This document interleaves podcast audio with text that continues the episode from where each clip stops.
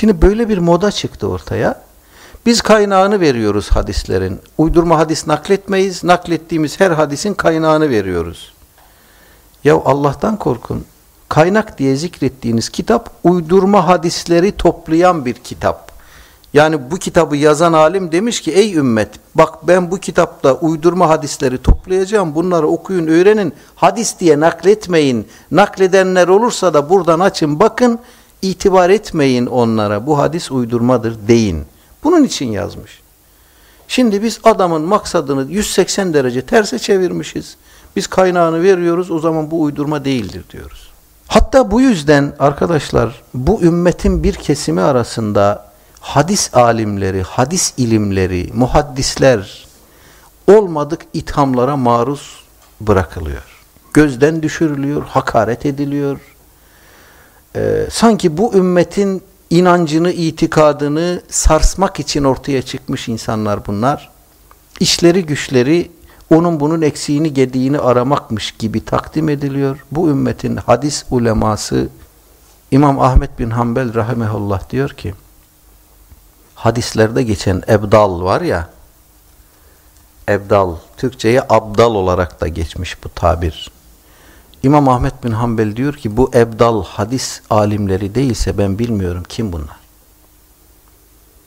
Bu ümmetin böyle seçkin bir zümresi, hadis uleması, bize din nakleden insanlar bunları uyduruk rivayetleri müdafaa etmek için, uyduruk rivayetlere itibar kazandırmak için bu ümmetin hadis alimlerini, hadis kaynaklarını gözden düşürmek gibi bir cinayet işleniyor bu ülkede. Ali Yülkari mi, Acluni mi, Abdülfettah Gudde mi, Leknevi mi alıyorlar gencecik çocuklar. Daha bu alimlerin hayatına dair bir kelime okumuş değil bunlar. Bu alimler kimdir, ne yapar, ne eder hiçbirini bilmiyorlar. Ama ezberletilmiş onlara bu isimler hakaretin bini bir para. Bu bir cinayet. E falan e, tasavvuf büyüğünün kitabında nakledilmiştir bu rivayet. Dolayısıyla biz buna uydurma dersek o tasavvuf büyüğünü bir anlamda gafletle vesaireyle itham etmiş oluruz gibi bir anlayış var. Bir e, hadisin herhangi bir insanın kitabında yer alması eğer o hadis hakkında bir sıhhat zaaf değerlendirmesi yapmamışsa bizim için o hadisi delil olarak, sahih olarak kabul ettiği şeklinde anlaşılmamalıdır. Bu doğru bir şey değil. İki, almış olabilir, gaflet etmiş olabilir, hata etmiş olabilir. Olamaz mı? Hayır, İmam Gazali ise hata etmiş olamaz. Daha evvel konuştuk, geçen hafta konuştuk. Peygamber aleyhissalatü vesselam hata yapar, sahabe hata yapar, müştehit hata yapar.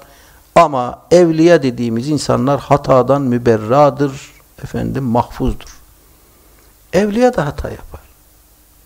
Beşerse hata yapar. Ne zaman ki beşer sıfatından soyutlanır, kurtulur, ne zaman ki lahuti bir özellik kazanır haşa ve kella, o zaman hatadan münezzeh olur, müberra olur. Beşer kaldığı sürece hata yapar. Bunu e, kabul etmemiz lazım. Bunu bir inanç ilkesi olarak kabul etmemiz lazım. Dolayısıyla İmam Gazali yazmışsa hata yoktur, uydurma değildir. İmam Rabbani yazmışsa hata yoktur, uydurma değildir. Kutul Kulüp'taysa hata yoktur. Hatta bir ara bir kesimden şöyle bir şey yayıldı. Din kitaplarında uydurma hadis olmaz. Bu gerçekten büyük bir fecaat. Din kitaplarında uydurma hadis olmaz. Din kitabı diye evimize aldığımız, koyduğumuz hangi türden kitap olursa olsun Bunda hata olmaz. Dolayısıyla meseleyi sokak ağzından, kahve jargonundan kurtarmamız lazım. Bu meseleler sokak ağzıyla, kahve jargonuyla konuşulmaz. Bu meseleleri işin ehli alır, kendi arasında konuşur, müzakere eder ve hakikat neyse ona da teslim olur. Bu noktada karşımıza çıkan bir müşkilat var. O da şu, İmam Gazali gibi bir adam bunun uydurma olduğunu bilemedi de sen mi biliyorsun? Ali Yülkari mi bildi? Abdülfettah Ebu Güdde mi bildi?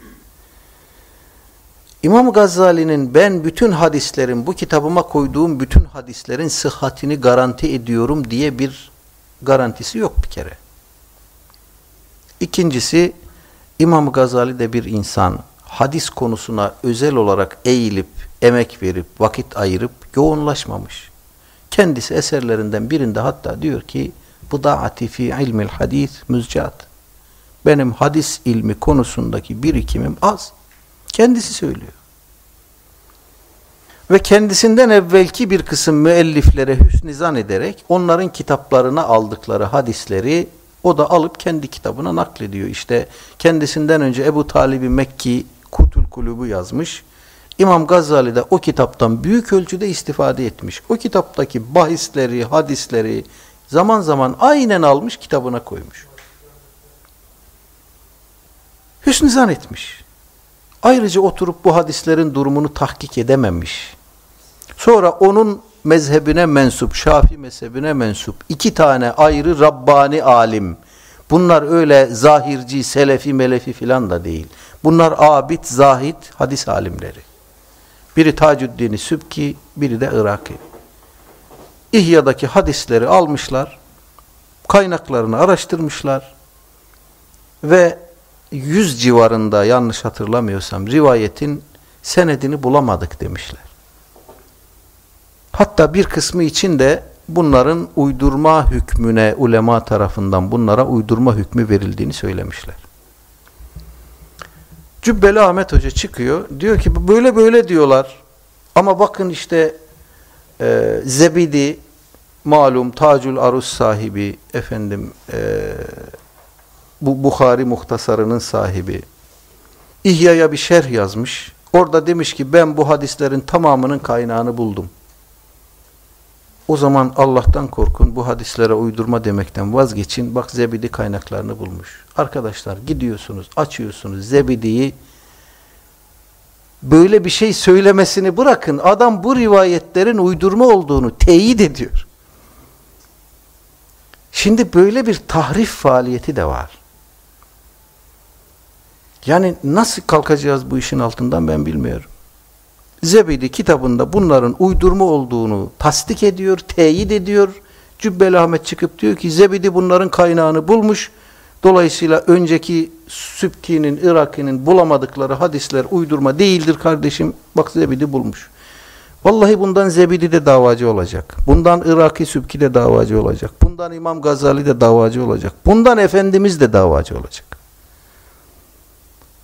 Çünkü tehdit açık. Bana söylemediğim bir şeyi bilerek isnat eden kimse, benim üzerimden bilerek yalan uyduran kimse cehennemdeki yerine hazır olsun. Bir acayip savrulmuşluktur, gidiyor. Bir acayip aymazlıktır, gidiyor. Allah sonumuzu hayır eylesin. Yani bir taraftan e, hadislerin tamamını bir çuvalın içine koyup denize atan bir kesim var. Bir taraftan hadislerin tamamını alıp meşruiyet, makbuliyet kılıfına sokanlar var. Biri ifrat, biri tefrit.